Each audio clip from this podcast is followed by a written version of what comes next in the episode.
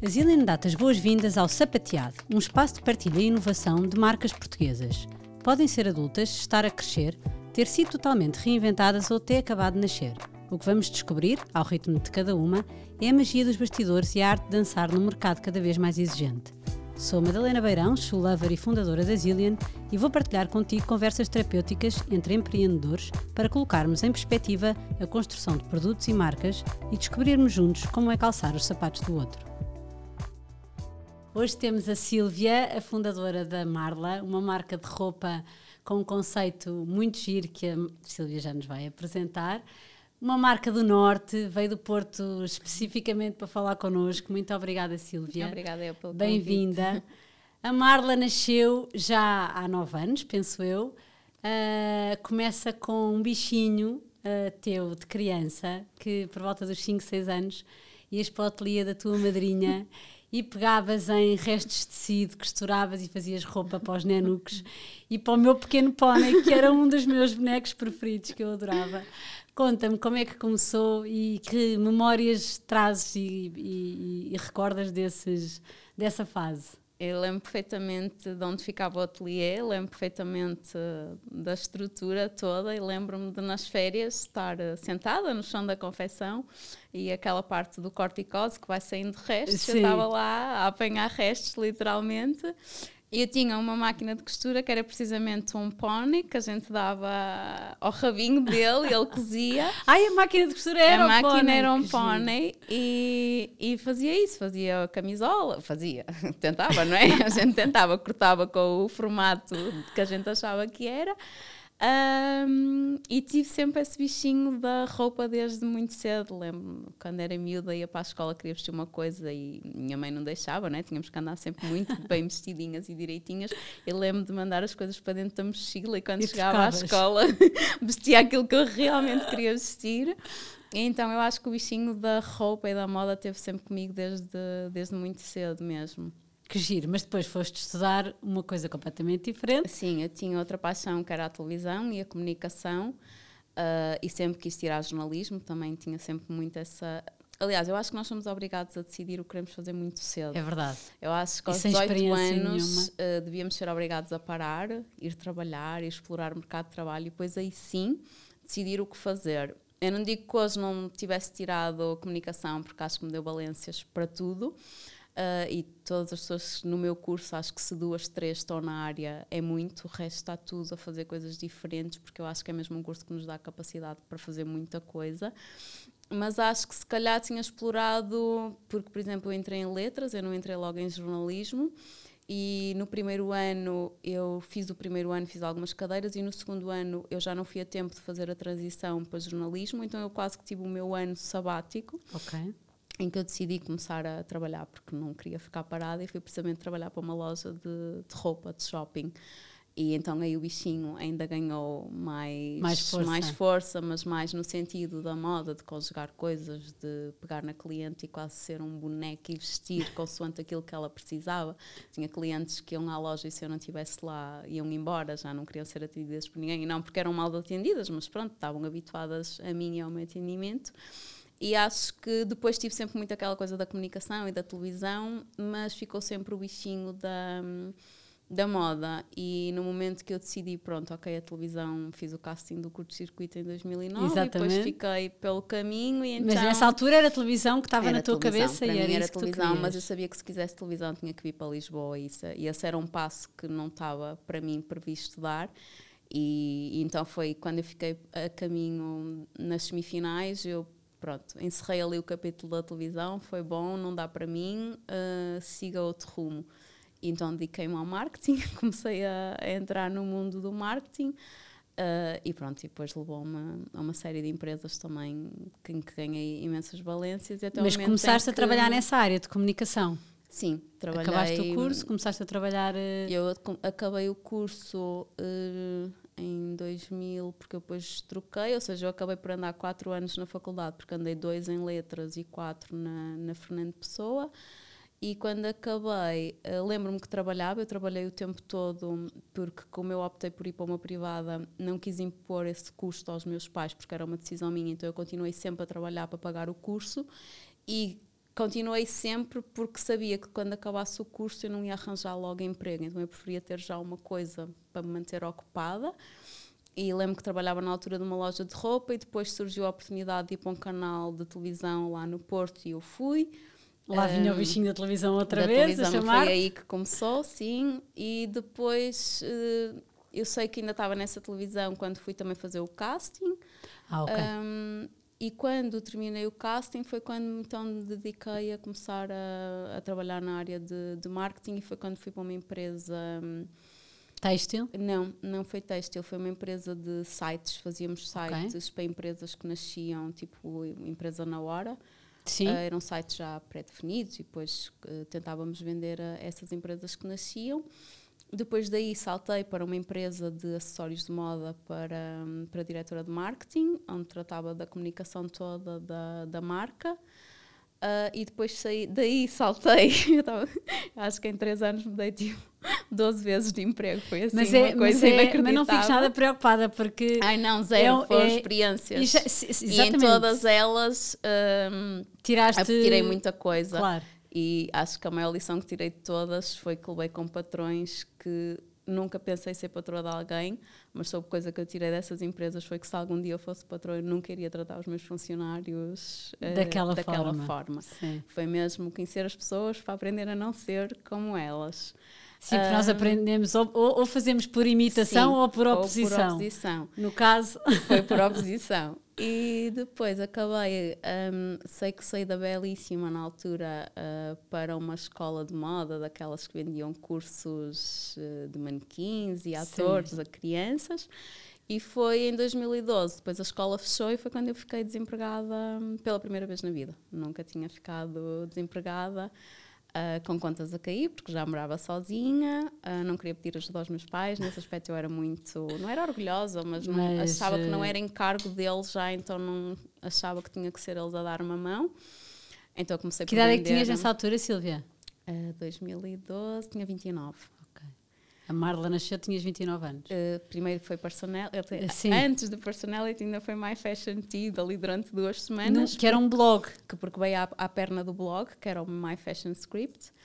Então, inicialmente eu comecei por vender quase o meu armário todo, porque eu durante o tempo todo que trabalhei nas quando, lojas Desculpa, de roupa, só, quando só fiquei para me situar, desempregada, ficaste desempregada e decidiste... Primeiro vendi o meu armário começar todo. a vender roupa, para, Porque eu tinha muita roupa, porque no tempo todo que eu trabalhei eu não poupei. Eu era tipo dinheiro ganho, dinheiro gasto. então tinha muita coisa nova. Comecei a vender, a fazer essas vendas. Na altura já aconteciam no Facebook. Eu acho que o Instagram ainda não existia, ou se existia, Sim. estava muito nos primórdios. E uh, a páginas tantas, eu tinha um blog, que era o My Fashion Script, que também nasceu do bichinho da moda e de escrever, acabei por criar o blog. E eram artigos sobre moda? Inicialmente eram artigos que sobre moda. Que eu tentei pesquisar, mas já, já não está no ar o Não, blog. porque agora ele é, está com o domínio de Marla Girl, que okay. depois mudei. Um, inicialmente era artigos de moda, mas depois uh, eu seguia muitos blogs internacionais e começaram a surgir muitos ego blogs, onde elas punham os looks do dia uhum. diziam de onde eram as marcas. E eu então também comecei a fazer isso. Eu fotografava no topo do meu prédio todos os dias, o meu coordenado, ainda hoje tenho seguidoras que me escrevem. Eu lembro-me da Silvia no topo do prédio com as suas fotos. Aquilo era sempre igual, não tinha piada nenhuma. Quem disse aquilo agora, comparado com os Instagrams que há, não é? Tipo, toda uma produção. Mas era, Aquilo era, era mesmo muito raw, muito genuíno, muito. E, uh, eu seguia muitas bloggers também estrangeiras e, e uma delas uh, tinha acabado de lançar, uh, associado ao blog, uma marca de t-shirts com frases, com palavras e eu pronto, achava, achava giríssima a ideia de poder ter algo associado a, a uma coisa digital. E depois comecei a pensar, realmente eu, era um produto que eu tinha efetivamente alguma dificuldade em encontrar, eram t-shirts que me ficassem é bem, ou porque era muito justo no peito, ou porque o decote era muito chegado, ou porque isto, ou porque aquilo. Então decidi, hum, vou fazer uma coisa, vou pegar em t-shirts. Eu tinha zero noção de confecção, de tudo. Porque nunca mais voltaste a isso, tinhas no fundo essas, Não, eu essas tinha, memórias eu nessa infantis. altura só tinha as memórias infantis certo. e tinha a outra parte que era trabalhar a vender certo. roupa. Nada na confecção. Não. Hum, então eu pensei, bem, eu não sei como fazer t-shirts, não é? Não, por isso o que eu vou fazer é comprar t-shirts já feitas e personalizá-las todas. Então, o primeiro investimento, assim, à séria da marca foram 75 euros, provavelmente, que foi comprar as t-shirts e os materiais. Eram 25 t-shirts, não estou em erro. E eram todas diferentes. Umas eram cheias de pérolas, tudo cozido à mão. Umas cheias de pérolas, outras com fitas, outras com correntes. Eu lembro de ficar com contraturas, estar tantas horas a cozer à mão. Uh, depois acabei por comprar uma máquina de costura, mas eu também eu não me dou com aquilo. Eu tento, mas eu não adorava saber, mas não não foi feito para mim, efetivamente. Eu preferia mil vezes estar ali à mão a cozer. E pus as t-shirts à venda no blog. Na altura, lá está, chamei de My Fashion Tea, porque era um bocadinho à perna do blog que o projeto tinha nascido. Um, com essa particularidade, dizendo que eram personalizadas por mim, não eram feitas por mim, mas personalizadas por mim, em que não havia duas t-shirts iguais. iguais. E as t-shirts venderam-se todas. Uh, entretanto, comecei a fazer outras coisas, a pegar em peças que tinha e a modificá-las, punha à venda e ia-se vendendo. Foi um bocadinho assim. Até que em setembro, isto aconteceu em maio, eu fiquei desempregada em maio, e em setembro desse ano eu fui contratada para o armazém de uma marca nacional para trabalhar, despachar encomendas, embalar artigo, pronto, mesmo estar no armazém a trabalhar. Só que já estava tão farta de estar em casa que aceitei e, e fui. E após um mês estar na empresa, a designer despediu-se. Meu patrão literalmente pegou em mim e disse: Olha, este é o teu novo departamento. E eu sabia zero. Né? Tive que aprender tudo, tudo do zero. Uh, não sei desenhar ainda hoje, não, é uma coisa que eu também gostava e com a prática acho que se chega lá, acho que é uma coisa que se praticar todos os dias se chega lá, mas eu sabia zero. Só mas que desenhas ele, a tua cabeça na prática. Sim, portanto. só que ele abriu umas portas foi das minhas maiores escolas, para o bem e para o mal também. Porque eu tenho a certeza que se eu tivesse sido bem tratada lá, eu hoje ainda lá estava. Porque eu tinha liberdade total para criar, tinha liberdade total para fazer o que eu queria. E eu sei que a empresa cresceu na minha primeira coleção, feita por mim, eu sei que a empresa cresceu assim muito. Um, e eu sei que ainda lá estava se as coisas tivessem tido outro rumo. Mas abriu umas portas, lá está, a todo um mundo que eu não conhecia, desde como é que como é que nasce uma peça, como é que se faz uma peça, desde a escolha, desde o desenho, à escolha do tecido, a fazer o molde, a ir ao corte, a fazer a confecção, a fazer o acabamento, ou seja, eu aprendi tudo. Uh, não mantenho nenhum dos contactos que, que tive lá, porque quando depois me, me, lancei sozinha, ainda aproveitei alguns contactos, mas depois foram pessoas que também não se revelaram da melhor índole e acabei, neste momento, todas as pessoas com quem eu trabalho foram fruto do meu, da minha procura. Mas sem dúvida que foi a, a maior escola que eu tive. Foi, foi, foi, foi uma aprendizagem na prática, lá está, que estavas a dizer, a não estar a estudar, Sem dúvida. Que, que separássemos aos 18 anos para trabalhar e, e, e na prática foi isso que aconteceu e há áreas que nós gostamos e não sabemos que gostamos quando estamos a estudar sim. e depois sendo postos à prova uh, é, sim desenvolvemos essas paixões conseguimos sim. Não e o bichinho e, e, eu acho que também independentemente de não teres experiência ou de não saberes tu tinhas um gosto muito grande sim. e isso move eu tenho um gosto uh, e eu tenho uma, uma grande motivação que, que é aquilo também que, é um, que eu exijo um bocadinho a quem está comigo que é quando eu estou num sítio eu trato como se fosse meu e eu visto mesmo a camisola e eu fazia isso em todas as empresas que eu, que eu entrava. Então aquilo para mim era é isto, tem que se, tem que se fazer, tem que correr bem e eu dava, dava 100%. E pronto, depois como as coisas não correram bem do outro lado, não é? Em, em tudo, não é? Contratação, pagamentos, tudo isso que eu acho que é sequer admissível num, numa relação patrão-funcionário. Um, eu pensei, caramba, tu já tens um projeto, já tens uma página criada, agora tens um know-how diferente, uh, arrisca. Arrisca. E, uh, e então, em setembro, setembro de 2013, talvez, uhum. eu relancei, na altura já, já era personality, porque o My Fashion Tea acho que durou ali duas semanas porque era um nome muito comprido, era muito. Pronto, não, era muito, muito estranho. E depois lembro-me num dia à noite, num bar eh, com, com o meu marido, estávamos a fazer tipo brainstorming e nasceu o personality, porque o, o fim era o T de t-shirt. T-shirt e personalizado. E era tipo personalizado, ou para pessoas com personalidade é que tinham Sim. para usar. Eh, pronto, então em setembro de 2013 eu pensei, ok, tens os contactos, vai à luta, ainda estava na empresa Um, comprei um, dois rolos de malha, se não estou em erro, branco e preto. Uh, e fiz 30 t-shirts com frases. Aí sim, desenvolvi o molde, desenhei, desenvolvi o molde uh, como modelista, fiz o corte, a confecção. Lembro-me que das 30 t-shirts ofereci 10, ofereci um terço a bloggers, porque sabia, não é? Eu estava do, dos dois lados e eu sabia também a força que isso me poderia dar uh, no início para, para crescer minimamente. Um, ofereci um terço da produção. Mas tu já tinhas bastantes seguidores nessa altura pelo blog, Já certo? tinha alguns já no blog e já tinha um, um, networking também certo. com blog, as bloggers mais antigas, não é? E um, eu lembro-me que correu super bem porque elas partilharam todas, era uma coisa, não é? Era inédito na altura, ninguém estava a criar Sim. marcas nesse, nessa altura, muito menos marcas feitas em Portugal, isso não, não se falava na altura. Um, e correu tudo muito bem, teve logo um, uma boa aceitação. Lembro-me que passado uma, duas semanas já estava a fazer uh, reposição. Depois das t-shirts começaram a pedir suéteres, fiz suéteres. Um, depois das suéteres começaram a pedir vestidos e eu comecei a ir para os Mas vestidos. vendias aonde aí? Tudo Facebook. Só no Facebook? Só okay. Facebook e Instagram. Na altura já existia okay. o Instagram e eu acho que já tinha página de Instagram. Uh, e depois chegou ali a um ponto em que eu tive que decidir que a, a, personality na altura estava num vai que não vai e eu tive que decidir ou eu, ou eu arriscava e focava-me a 100% naquilo ou ia continuar sempre ali naquele banho-maria, pronto, era um extra, ia-se fazendo ali um extra, mas também não, eu não sentia que era aquilo que eu queria.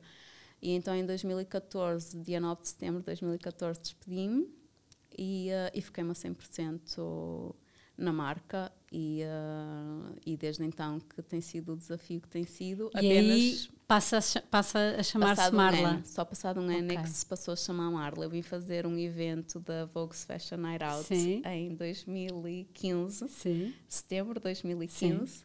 Uh, porque eu tinha, eu tinha a minha roupa à venda numa loja na Embaixada um, e a rapariga tinha a loja lá, estava vazia, e ela disse: Não, mas vens e faz aqui uma ação, um evento, que ela é super. É, é a, a, minha Joaninha que está na loja do Chiado neste momento, e ela: Não, e tens aqui, faz uma ativação e vai ser super fixe para a marca e tal, porque o espaço que eu queria trazer muita coisa, e o espaço efetivamente na loja era pequeno, mas a, a sala lá estava vazia.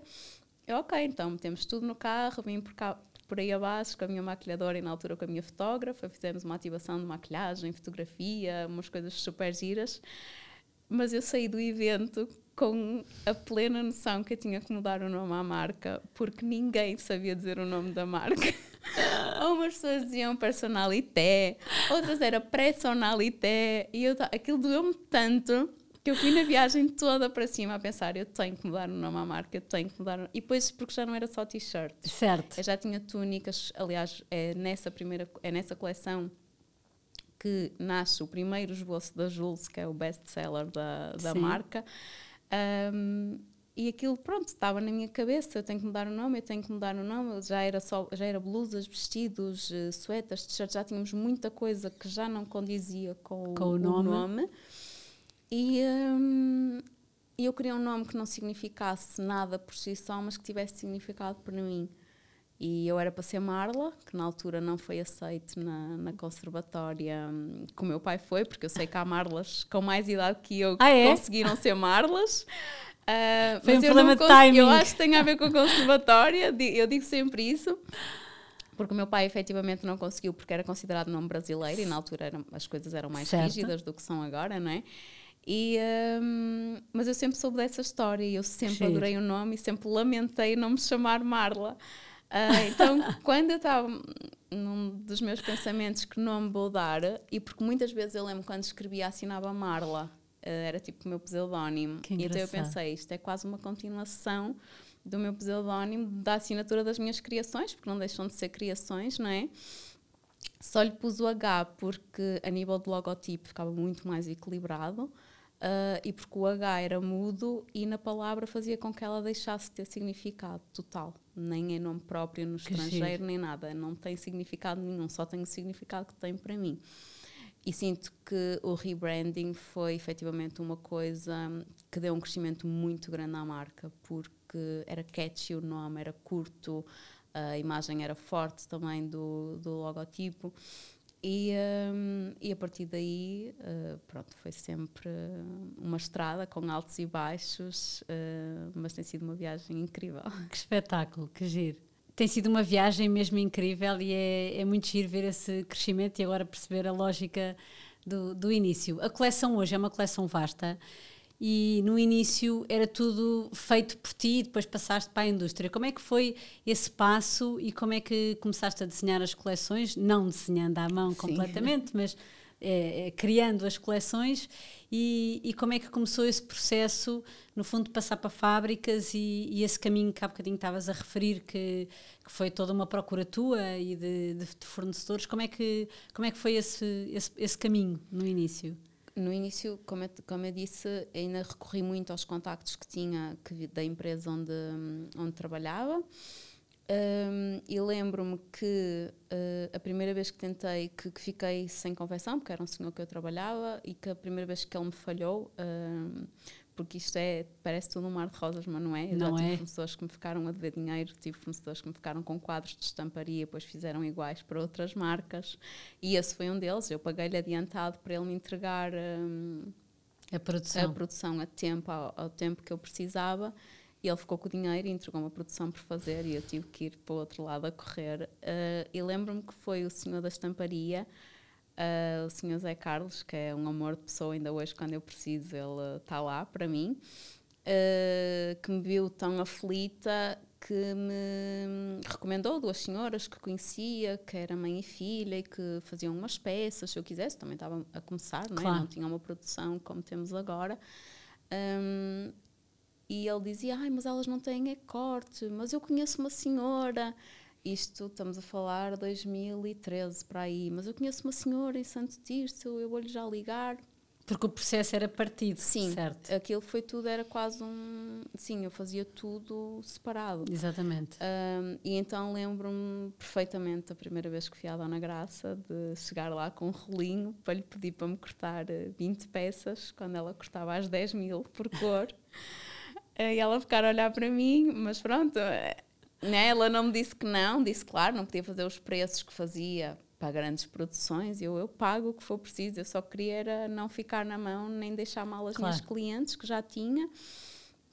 E hoje eu chego lá com 400 e 500 metros de, de tecido e ela ainda se ri dessa história, pensar quando você chegou aqui, uh, não é? Mas já já está, já são muitos anos, já, já são oito anos a trabalhar com ela. Então, inicialmente, eu fazia hum, essas viagens todas, eu trabalhava com pequenos ateliês, porque depois de um, um falha temos que ter sempre para outro. Ou então, às tantas, eu já tinha quatro, cinco pequenos ateliês hum, dispersos, até em, em, em localizações diferentes.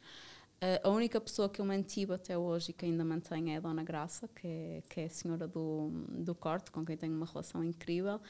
Um, e, um, Mas fazes corte, costura, tudo em ateliês diferentes, não é? tudo. Eu tinha, eu tinha que levar as minhas fichas técnicas à modelista. Uhum. Da modelista tinha que levar o molde à Dona Graça para me cortar uma peça para testar. Depois tinha que levar a confecção para a confecção me testar. Isto Fazias em um início de coleção, nesse... fazer o protótipo para testar. E quando era produção era igual, tinha que ter os moldes escalados, na altura depois quando passamos para tamanhos, uh, ter os moldes, uh, Dona Graça cortava, da Dona Graça passava para. Um, mas era eu que carregava tudo. Eu fazia certo. essas viagens todas, por isso é que eu passava muito tempo na, na estrada. E era sozinha para tudo, para embalar. Uh, encomendas, para despachar encomendas, para responder e-mails, para responder em Instagram, para fazer essas viagens todas durante muitos anos foi, polvo, foi, foi assim, foi assim até 2017, para aí foi assim sempre sozinha. E, uh, e fazia esses, esses transbordos todos, do tecido para o corte, do corte feito para a confecção, da confecção para o acabamento, porque a confecção também não faz acabamento. Certo. Então ainda tinha de ir ao acabamento, embalar, passar a ferro e etiquetar e por fim levantar. Ou seja, estamos aqui a falar que Sim. eu perdia dias de viagens em, uh, em estrada e, uh, e, era muito cansativo. Um, com o crescimento da marca, e nós tivemos um crescimento muito grande. Em 2018, no verão de 2018, foi a pior coleção de sempre. A pior? A pior de sempre. Então? Da, da marca. Qual é que foi o motivo, sabes? Uh, acho que foi falta de tempo. Eu vinha, okay. eu vinha de ser mãe. Eu fui mãe em março de 2017 e antes de ser mãe, eu pus a coleção toda cá fora porque sabia que depois ele ia certo. nascer naquele período de, de, lançar a coleção de primavera. Uh, a de inverno, a de inverno, estou-me a tentar lembrar qual foi a coleção de 2017 de inverno, acho que foi a dos contentores. A de inverno correu bem, porque também foi bem pensada, tinha lá muito tempo em casa, não é? Foi bem pensada. Uh, 2018, um, eu acho que não tive o tempo suficiente para preparar a coleção, porque lembro-me que dois moldes falharam no fim. Eu não tinha tempo para um, refazê-los, então peguei em peças que já tinha feito, só fizemos ali uma, duas alterações e na altura nós trabalhávamos também o único. E ali eu acho que foi uma conjugação de tudo. Foi a conjugação da escolha de cores, que eu lancei amarelo clarinho com lavanda. Ninguém falava em lavanda em 2018. Ninguém. Só a Marla. Uh, e não foram cores muito bem aceites.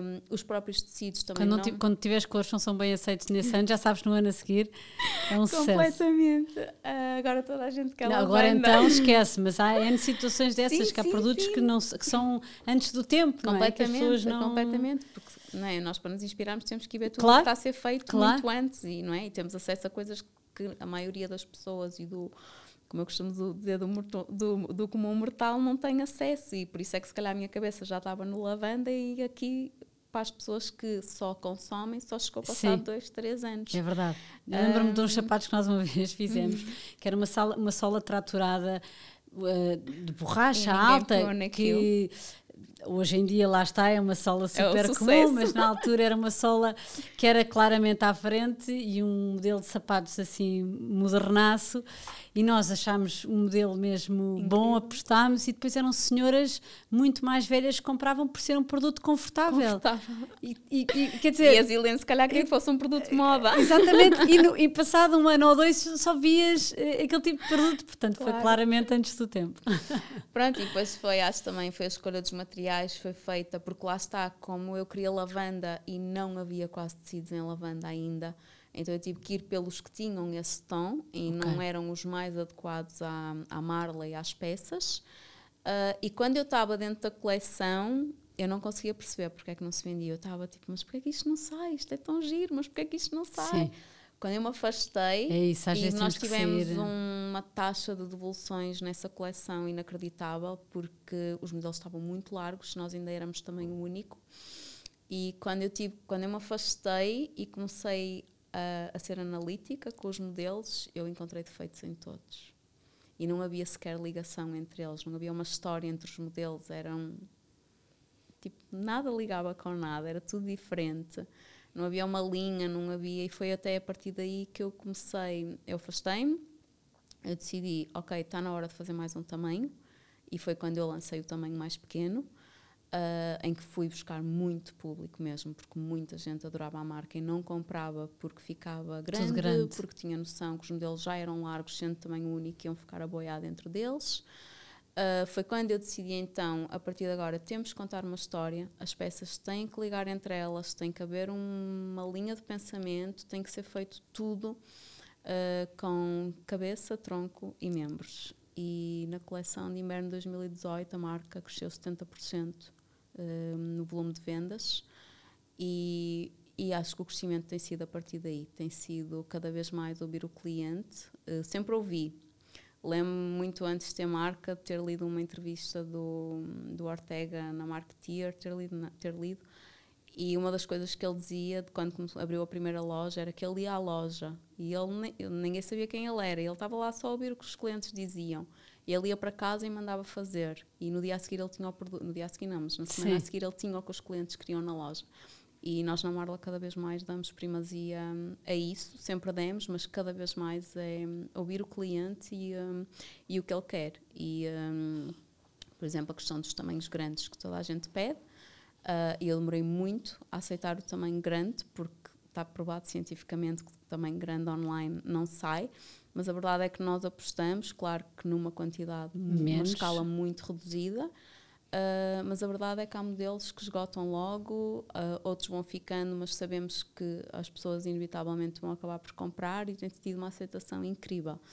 E isto para dizer que passar para indústria indústria, à séria, nós só passamos no inverno passado. Okay. Nós já tínhamos sido contactados por algumas fábricas eu própria já tinha contactado algumas fábricas e até a fábrica com que estamos a trabalhar, lembro-me que já tinha reunido. Nem acreditas que o processo seja ali todo, só ali e que não tens que andar a é saltar, incrível. entregas o, o molde e está feito, vai sair a peça Mas final. Mas eu tive muito medo disso e esta fábrica com que eu estou a trabalhar já tinha contactado com eles duas vezes. Mas Tinhas medo está. porquê? Por não poder apanhar uh, erros no meio do processo? Não, não ah, acompanhar okay. o processo, não estar ali a ver, a ver tudo a, a ser cortado, e buscar o corte e ver aquilo tudo cortado, a partilhar isso com as, as seguidoras, que eu fiz sempre muito esse Sim. processo também. Uh, e esta fábrica, eu já tinha reunido com eles duas vezes, já os tinha contactado. Primeiro contactaram-me eles, depois contactei-os eles, mas nunca chegamos a acordo sobre os mínimos de quantidade, que eram certo. sempre muito altos.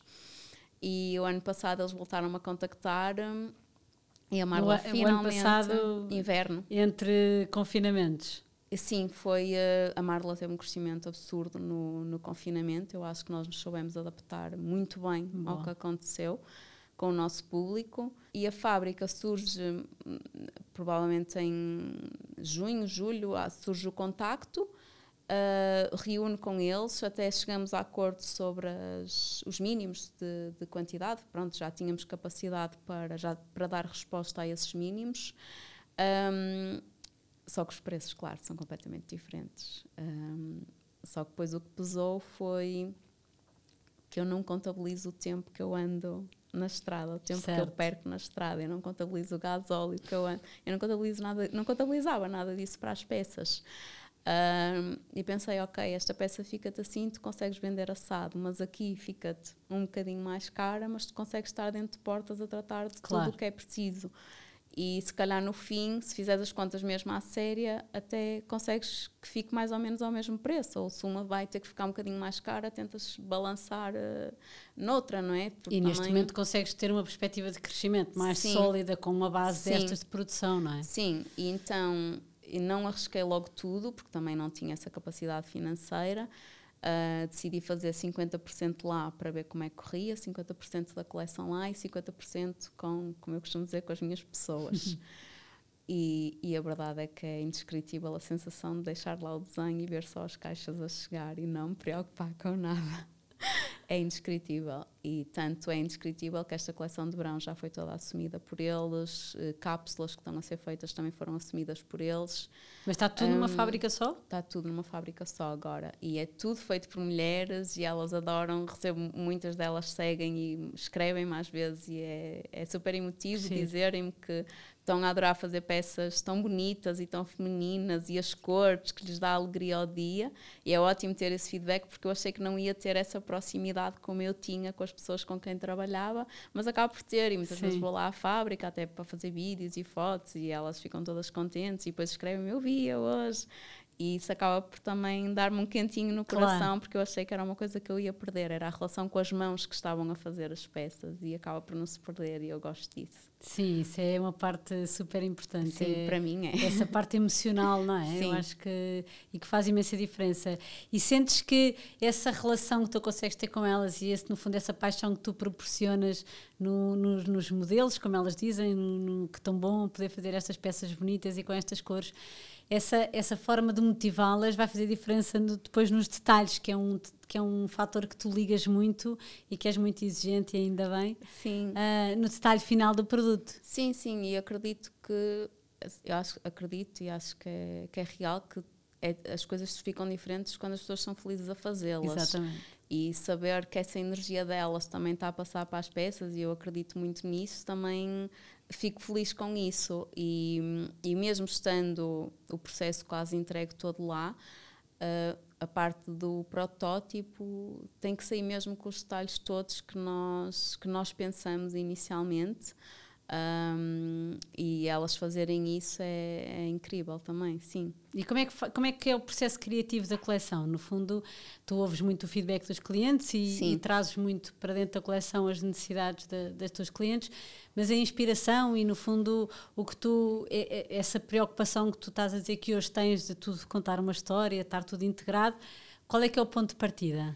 Tem sempre é, eu tem muito a ver sempre com o momento que eu estou da minha vida. Certo. tem sempre muito a ver comigo. Eu lembro-me quando o meu pai partiu a coleção que eu lancei a coleção anterior ao meu pai partir que eu lancei foi inspirada em Nova York porque eu dizia que era a coisa que eu mais queria fazer antes de ser mãe, porque hum, Aliás, exato, foi, foi na coleção que, eu, que, ele partiu e que eu engravidei. Eu engravidei um mês depois do meu pai partir.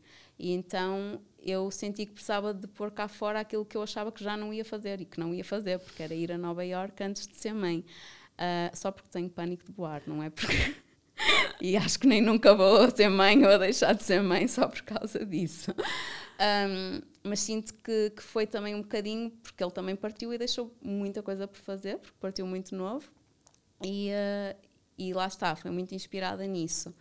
E na coleção a seguir, que lá está, foi a, a de 2017, foi quando o Rodrigo nasceu, teve precisamente a ver, foi inspirada no filme The Fountain e era precisamente a ver com a morte, o nascimento, o dar uma nova vida.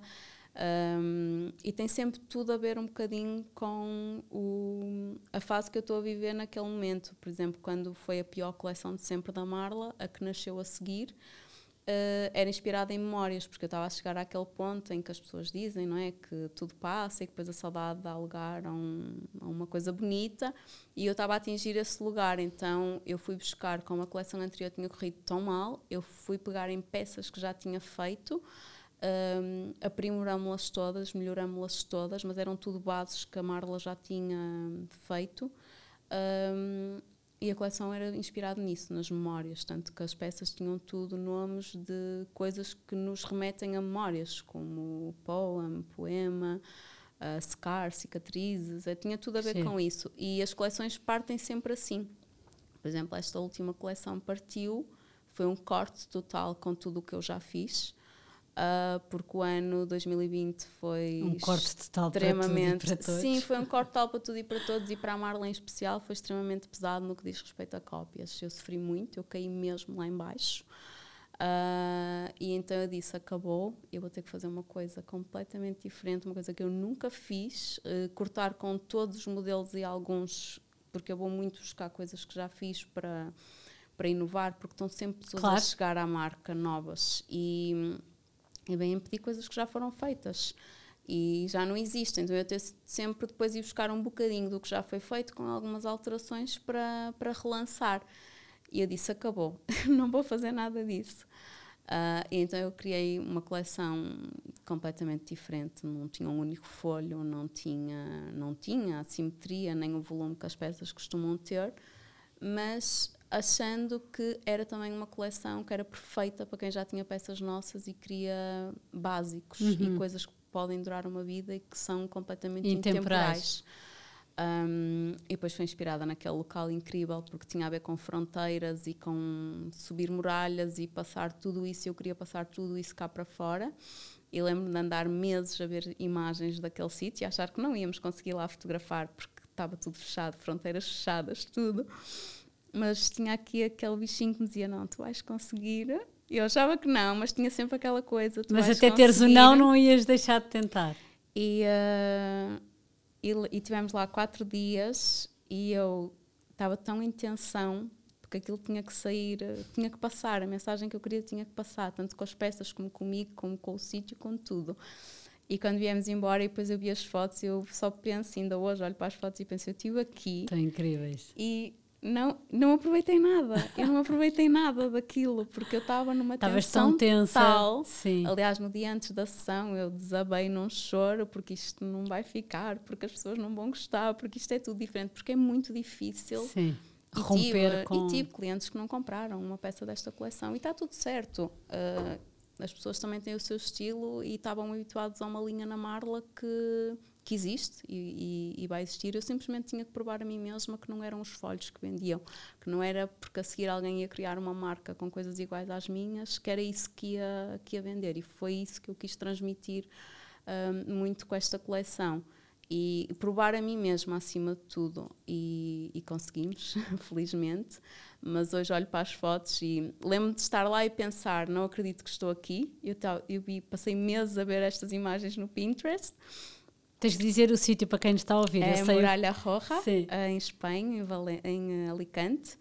Mas lembro-me de agora olhar para as fotos, ainda hoje, quando publico uma foto, pensar: eu estive aqui e eu não aproveitei nada disto. É o sentimento que eu tenho. Ou seja, eu sei que um dia vou querer lá voltar, com uma cabeça mais assim, liberta para viver aquilo, Sim. porque eu estava mesmo numa tensão muito, muito grande. E, e esse dia, pré-sessão, em que, porque nós fomos um dia antes para testar uh, tudo, locations, luz, uh, ver quais eram os melhores spots para combinar com a roupa, porque até as cores da coleção fogem um bocadinho ao verão. Uhum. Então eu estava numa pressão muito grande porque as coisas tinham que correr bem, porque já não sou só eu, eu tenho pessoas que dependem de mim, tenho uma estrutura e é uma pressão muito grande. E eu desabei completamente, só chorava, eles todos a tentarem me acalmar, a minha equipa é incrível. Mas, mas pronto, vindo lá super feliz com o resultado. Quando vi o resultado, toda a gente adorou. Ganhamos muitas clientes que já eram clientes da Marla na altura em que eu fazia peças mais minimalistas, voltaram porque lá está, também ia ouvindo e tinha muitas vezes mensagens dessas clientes eu tenho saudades, quando fazia aqueles vestidos mais minimalistas, pronto. Também captamos um bocadinho esse público, mas também sou, sei houve muitas clientes, não é? Porque lhes conheço os nomes, que não compraram uma única hum, peça desta coleção. Mas na próxima, Sim. com compõe-se um ah, bocadinho minimalista, um bocadinho exatamente. Para tudo, sim. Mas eu te imensa força e saíste completamente da zona de conforto. E eu acho que sim. isso é incrível na tua história, Silvia, porque já tiveste momentos muito difíceis e é o que tu dizes, isto não é de todo tudo cor-de-rosa. E, e, e, a diferença é mesmo essa: é, é, a pessoa ter a capacidade e a força e, a, e a energia para se levantar e dizer, ok, isto é um mau momento mas não é para sempre. Não é o fim. Não é o fim. Uh, hoje o dia é mau, amanhã sim. vai ser melhor. Sim, e lá uh, está, na vida eu já, já levei com a lição de que o fim é a morte. Hum, tirando isso, tudo é possível, desde que haja saúde. Exatamente. tudo é e, é possível. Sim, tens uma capacidade de, de ultrapassar e uns músculos no, nos braços que, que levas tudo à frente. E, e eu acho que esse exercício tu também estavas a dizer, de sair do problema quando tiveste essa coleção menos feliz em 2018, sair e dizer, ok, vou, porque, porque é verdade, nós ficamos muito embrulhados sim, no dia a dia, nos problemas, sim, sim. E, e, e, e, quem está dentro do problema não tem os mesmos olhos, não consegue ver da mesma forma. Por isso, às vezes, até é bom trocar eh, ideias com pessoas que nem são da, nem são da marca, nem da área, porque, olha, dão-nos um feedback externo. Sim, sim, e elas já sabem. Esse exercício... Eu, eu tenho feito isso para todas as. Eu tenho sempre as coisas na cabeça do que quero fazer a seguir mas elas já sabem que há um fim de semana que eu vou ter que ir para fora para pôr tudo no papel, porque eu no Sim. meu dia a dia é uh, não consigo, não, não dá. Uh, ou é porque é isto, ou porque agora a Ana precisa daquilo, agora a Susana precisa falar disto, agora lá embaixo é preciso embalar a não sei quantas encomendas e vai ficando tudo na cabeça e eu há aquele data limite que eu tenho que passar as coisas à fábrica e eu já sei que no fim de semana anterior eu tenho que ir para fora para passar tudo para o papel porque os tecidos já são escolhidos há muito tempo e depois é só pegar nos tecidos e ok, este vai para aqui, este vai para lá, este vai com este detalhe, agora e agora com esta questão da, dos lançamentos que vamos fazer, também é preciso ter sempre tudo muito bem planeado e pensado. Então elas já sabem que há ali um fim de semana que eu tenho mesmo que me que afastar, desaparecer. desaparecer. e sair e, e, esvaziar a cabeça e pôr tudo no papel. Sim. tu há bocado estavas a dizer, do, da, quando, quando estávamos a, a, falar do desenvolvimento da coleção e de, das inspirações, e agora percebi pela, pela lógica de, de, de, dos tecidos no tempo são comprados antes, mas tu imagina, começas pelos desenhos das peças ou começas pela inspiração de cores e de materiais e depois é que refletes nas peças? Eu começo normalmente pelas. Inicialmente eu, eu tenho a ideia das cores. Uhum. Às vezes eu okay. com uma cor e eu digo é aquela cor que eu quero trabalhar. E às vezes parte de uma cor, porque depois eu tenho que ver. Preto e, por exemplo, inicialmente havia sempre preto e branco e no verão há sempre preto certo. e branco e depois há duas cores. No inverno havia sempre preto e branco e duas cores, mas nas últimas três coleções, se não estou em erro, duas coleções de inverno que eliminamos o branco e estamos mais no nude, okay. naquele rosinha claro ou um begezinho claro, como fizemos o ano passado. E às vezes é isso, parte de uma cor e depois é ir estruturar à volta o que é que vai ficar bem com aquela cor.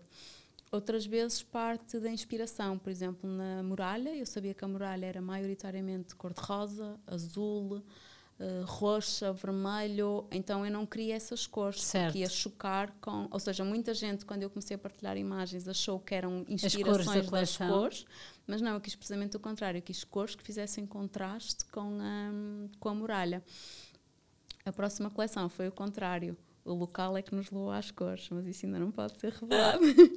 Fica aqui para próximos episódios. mas Boa. acho que vai ficar incrível e que também, lá está, é, é inspirado mais uma vez nesta viagem, no que esta coleção nos ensinou.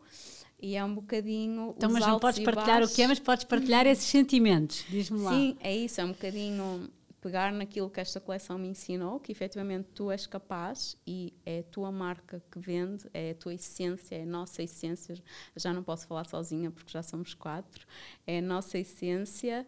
Uh, é aquilo que nós somos para o cliente todos os dias, é aquilo que partilhamos, é a resposta que damos no Instagram, é tudo isso. Um, e é um bocado pegar nessa força que esta coleção me deu uh, e acreditar, e é um bocadinho inspirado em acreditar que efetivamente vai haver sempre altos e baixos. Uh, e que a vida é um comum carrossel, e não posso dizer mais. Exatamente. Entretanto, introduziste também peças novas, porque inicialmente era mais centrado, se calhar, em partes de cima, uh, tops, vestidos e, e macacões também. Sim.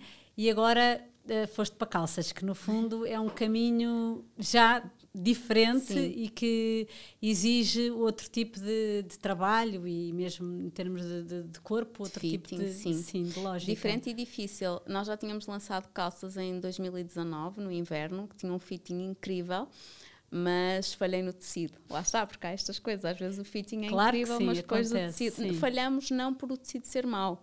O tecido era moltão, que agora é super moda. Lá está, mais uma vez, não sei à quantos anos à tempo. frente, que agora anda tudo para treino. e a Marla já tinha em 2019 umas calças incríveis, estilo moltão, em, em, cores. Havia camel, preto e este tom, mais ou menos. Eram lindas de morrer, vestiam quem as tem, sabe? Vestiam incrivelmente bem mas lá está, no tipo de tecido que os nossos clientes já estavam habituados, aquele rompia um bocadinho com o resto. Até porque eram coleções um bocadinho mais urbanas e isso já era mais, muito sim, visto, se calhar, sim, como desportivo. Como desportivo. Não agora, exatamente. não é? Lá está que.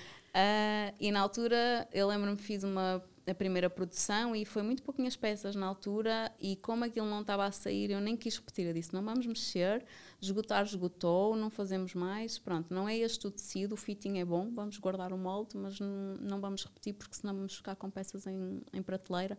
Eu odeio desperdícios de material e essas coisas todas. Um, mas este ano tinha muita vontade, e principalmente por causa da coleção que era, tinha muita vontade de fazer um conjunto top calça e tinha também este molde já, já na cabeça, esta ideia destas calças na cabeça há algum tempo. Aliás, já tinha feito um protótipo há uns anos com tecido que efetivamente funcionava um, e decidimos fazer. Um, mas sinto que é um produto muito mais difícil de vender online.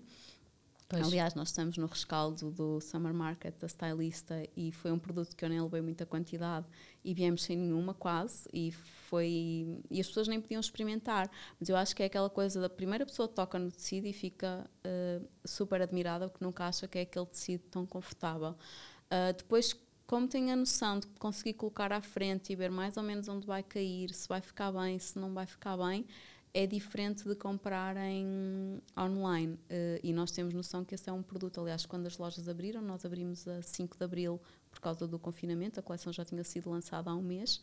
E o produto que mais se vendeu em lojas nos primeiros dias foi precisamente as, as calças. calças. As pessoas estavam mesmo à espera que as, que as lojas abrissem para ir experimentar. E é, é um processo um bocadinho mais moroso na venda, mas é um desafio. E a, a, vocês têm loja em Lisboa e no Porto. Uh, e agora abriram recentemente aquele espaço ateliê barra loja em Vila Nova de Gaia. Sim, nós, esse é o que nós, eu digo sempre Porto, mas ah, okay. é Gaia. Eu pensava que tinhas não, uma loja no Porto não, que, não. que não era esta. Não, uh, não, não. Ok, ok. Uh, nós, eu, tenho, eu tenho a loja com a Caimaço com a Core Teams, na altura surgiu a oportunidade e ficamos com aquele espaço. E fecharam e, logo a seguir ao sim, confinamento. Sim, a 25 de janeiro, fechamos a 12 de março. Mais, uma, mais um peso às costas. Sim, com uma... funcionário, renda, tudo sim. a rolar na mesma. Um, e depois no confinamento, eu moro num sítio que gosto muito e, e no confinamento eu tinha um escritório, sei lá, na Avenida de Gaia, aqui em Lisboa, não sei, sei lá, será Benfica, Chiado, okay. provavelmente, não sei se é assim tão, tão perto, uh, mas era relativamente perto. Mas eu, como tinha um menino em casa também, tive que transportar o escritório todo para casa E eu comecei-me a habituar àquela rotina de estar em casa a trabalhar. Claro que foi o caos, porque a minha casa virou armazém, distribuição, Imagino. centro de distribuição, e depois foi na altura que tivemos um crescimento muito grande. Os meus arrumos eram o armazém da Marla, porque eu tinha a produção toda. Eu lancei a coleção a 8 de março, a 12 de março estávamos a entrar em confinamento. Ai, que stress. E eu tive que pegar no estoque todo, trazê-lo para casa e pronto, trabalhar. Trabalhar para, para vender. Foi basicamente isso. Primeiro tentar perceber o que é que ia acontecer, que é que ia acontecer? ao mundo claro. e depois adaptar-me. E no meu caso, a, a, sessão fotográfica tinha sido um flop dessa coleção. Eu sentia, eu não gosto de coleções de primavera-verão. A minha coleção preferida é outono e inverno. Ah, é? Que engraçado. E eu sentia que era a coleção de primavera-verão mais bonita que eu já tinha feito até então e a sessão fotográfica não tinha passado nada, porque a escolha da manequim foi, foi má ela é extremamente alta, o que nos nossos modelos não ajuda. Um, e o confinamento trouxe uma possibilidade de eu começar eu a explorar as, as peças. As peças. E por isso é que depois passei eu a ser a, a, cara também da marca, porque as pessoas efetivamente começaram a comprar porque eu vestia as peças e porque eu aparecia com as peças. E eu acho que o confinamento para mim foi bom nesse sentido, porque se eu tivesse na roda viva, que era o meu trabalho habitualmente, eu nem ia eu ia ter essa disponibilidade para vestir as peças e explorar e fazer vídeos e, uh, e mostrar como é que ficava e o detalhe e ia deixar aquilo rolar e se calhar às tantas ia chegar ao fim da coleção e ter as prateleiras cheias e não perceber e achar que era um defeito da coleção certo. e não era, era só um defeito da sessão que não passou aquilo que eu queria. Um, então depois eu habituei-me muito àquele espaço, àquela vista, porque temos vista de praia e de mar, e às tantas já não queria voltar para o escritório em que estava, trouxe tudo para casa e um dia num passeio, daqueles passeios higiênicos que a gente fazia volta e meia, comecei a ver placas ali à volta o que é que havia, comecei a ligar para alguns e, e o senhor depois sugeriu-me esse uh, espaço, que é literalmente por baixo da minha casa, eu moro por cima, é, o escritório é por baixo. Uh, o meu quarto é por cima do meu escritório, literal. E um, eu disse: Não, isso é impensável, isso é muito caro, porque aquilo estava para venda, isso é muito caro, isso não dá para mim. E ele: Não, mas vamos ver. E falamos, e depois lá chegamos a acordo. E eu nem queria acreditar quando fiquei com o espaço, porque eu sempre sonhei com aquela loja, que é toda em vidro, é uma luz natural, natural inacreditável. E, e, pronto, e era o espaço que nós precisávamos, estávamos a crescer e também já precisávamos de um espaço maior.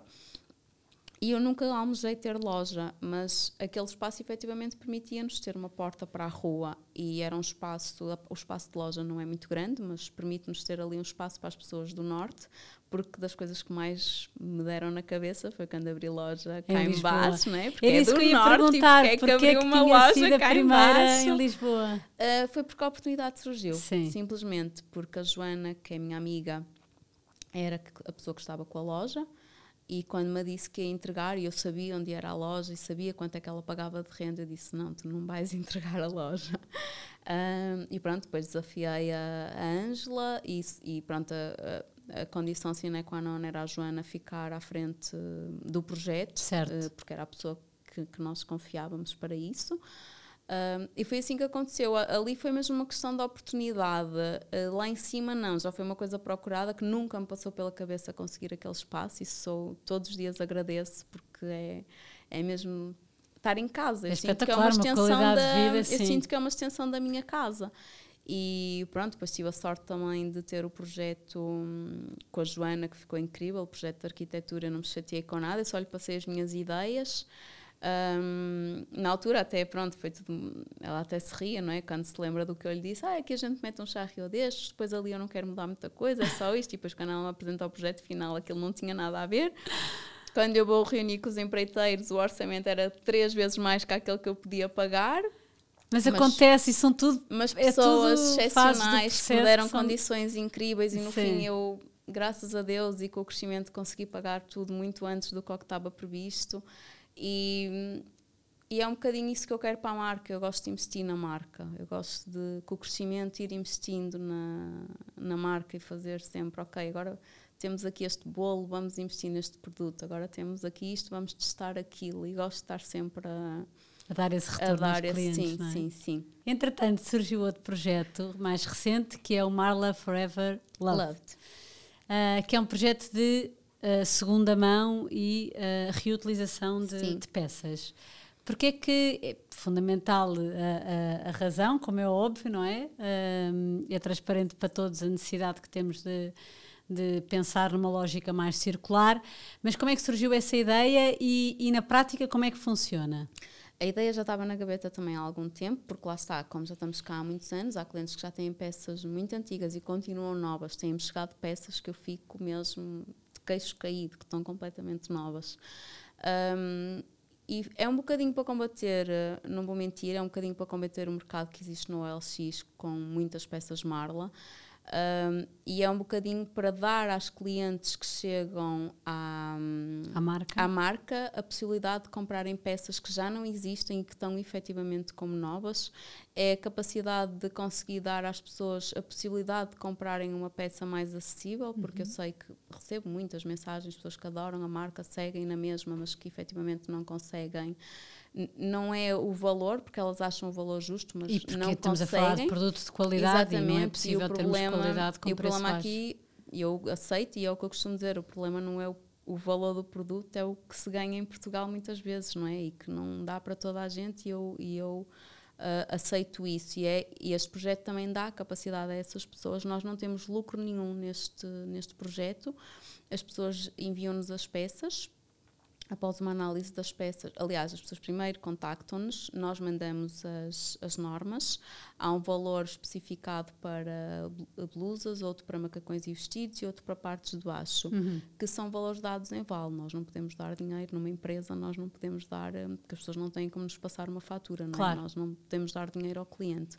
É gerado um vale depois de recebidas as peças. Um, são todas analisadas, as que estão em perfeitas condições para seguirem para uma segunda vida são, vão para a lavandaria, são todas lavadas e, e passadas a ferro. As que não estão em condições são doadas à Dress for Success uhum. aqui em Lisboa, para ajudar também mulheres a integrarem-se no, no mundo no mercado do trabalho. trabalho. E, um, e nesses casos, o vale que é gerado é 50% do valor que, é, que estava previsto com a peça não vamos, não vamos conseguir uh, dar-lhe uma nova vida. Todas as outras seguem para a lavandaria. Uh, há um dia, quando temos ali sensivelmente perto de 20, 30 peças, o fotógrafo vai lá, porque ele ainda mora um bocadinho longe, vai lá e fotografa tudo. E nós, ao valor do vale que damos à pessoa, uh, só acrescentamos o custo da lavandaria, da fotografia, da embalagem que eu desenvolvi etiqueta e do IVA, porque infelizmente temos que cobrar IVA Sim. também nessas peças. Eu achava que não, e foi uma questão que até demorou o projeto a arrancar por causa disso, porque contabilisticamente a minha contabilidade também não sabia, porque é uma segunda. Certo. É uma coisa em segunda venda, só que pronto, depois é feita uma conta corrente de vales e essas coisas, mas eu achava que não ia ter que cobrar o IVA, então as peças ficariam muito mais baratas e muito mais acessíveis para, para mais pessoas, mas infelizmente 23% tem que ser dado ao Estado, o que faz certo. com que já se calhar nem fiquem tão baratas, se calhar as pessoas até pensam isso, mas nós temos Sim, é lucro inevitável. zero nesse projeto, é mesmo de coração e mesmo de dar vida a peças, porque temos muitos clientes que emagreceram muito, ou que engordaram, ou que já não se identificam com as peças e adoram a marca, ou seja, eu sei que elas continuam a comprar e é uma forma delas também terem esse miminho, esses descontos, não é? Um, quase a longo, a longo prazo, porque podem ter sempre peças no armário. Não é? Pelo menos faço isso, esse exercício todos os anos, quando acaba uma estação, faço esse exercício de olhar para o que é que eu uso e o que é que eu não claro. uso. E o que eu não uso vai para, para dar ou para vender também. E é um bocado esse exercício que é pedido às pessoas e nós lançamos com 36 peças, acho eu, e no próprio dia ficamos só com 3 ou 4 para vender. Foi espetacular, teve uma aceitação incrível. Sim, é uma ideia ótima e, e na prática acho que faz todo sentido. Sim, eu acho que justifica porque a marca já tem muitos anos e que vai acontecer as pessoas terem sempre. Há sempre peças que a pessoa não, Sim, não ou não utiliza ou utilizou muito poucas vezes. Se identifica mais com a coleção claro. que, que está a sair, sim. Silvia, para quem está a pensar meter-se nesta vida, abdicar de um trabalho certinho e, e, arriscar, que conselho é que tu queres deixar? Uh, que é preciso força, muita força e muita resiliência, uh, mas que vale, vale por tudo. Eu acho que uh, o facto de de deitarmos depois todos os dias com o sentimento de que fizemos uma coisa que gostamos, eu acho que vale, que vale por tudo. Só não acho que as pessoas têm que vir a achar que é fácil, porque, porque não é.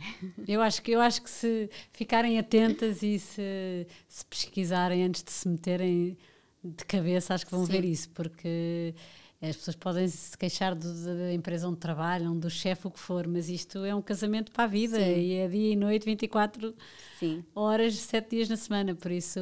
Mas eu acho que acho que também esta partilha de bastidores é Sim. é importante para passar essa mensagem, Sim, mas, mas que, que vale a pena. Sim, vale muito a pena. E, por exemplo, eu quando comecei eu não tinha nada, não é? Minhas primeiras peças na etiqueta tinham e todos os investimentos e upgrades que foram feitos à marca foram todos subsistidos pela marca e hoje em dia uma marca quando nasce já nasce com isso tudo, não é? As pessoas também têm que ter noção que ou têm efetivamente um bom pé de meia para avançar e arrancar, ou então têm que fazer como eu, ir um bocadinho pé ante pé e ir lutando e sempre que for possível acrescentar uh, e melhorar um, as coisas, mas eu acho que na era do imediatismo que vivemos isso não acontece. As pessoas querem até o número de envios tem que ser igual ao que aquela marca está a fazer e as coisas não, não Mas isso não assim. funciona assim. Eu acho não que assim. para quem pensa assim também a curto prazo vão perceber pois, que não é assim que funciona. Mas eu é? gostava é? que as pessoas tivessem essa noção que é um trabalho, é um, é um caminho trabalho, muito longo. É uma felicidade, um, mas que não é uma felicidade, é feliz, é feliz para quem quer fazer aquilo e efetivamente vai adormecer feliz e acordar feliz por fazer aquilo todos os dias mas que não vai, não vai ser todos os dias feliz, nem vai, ser, nem vai ter sucesso todos os claro. dias, como eu não tenho. Claro. Como eu, há dias como ninguém que tem. tudo corre mal, tudo. É verdade. Mas também sabemos que são dias que também não vão durar para sempre. Sim, não é? é isso, não é o fim. Depois, Amanhã há melhor. viram melhores. Sílvia, para onde é que nos vão levar os sapatos da Marla? Quais é que são os próximos passos? Houve aí essa novidade que não pudeste revelar, mas assim, genericamente falando, hum, para onde é que nos vão levar os sapatos da Marla? Eu acho que nos vão continuar a levar a fazer as pessoas felizes, que é o meu propósito. É fazer as pessoas felizes com aquilo que eu crio e felizmente recebo mensagens incríveis que às vezes emocionam-me mesmo.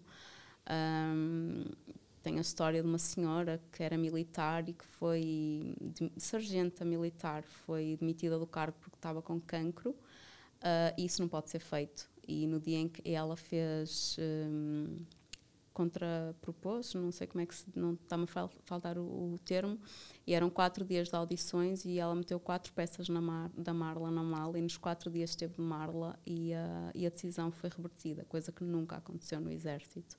E chegarem-me essas histórias é acreditar que estamos no caminho certo e é nesse caminho que eu quero continuar. Espetacular. Muitos parabéns, Silvia. Obrigada. Muito obrigada por teres vindo partilhar a história da Marla. Muito sucesso, um tenho a certeza que que vais ter por muitos e muitos anos e muito obrigada, obrigada. por teres vindo aqui.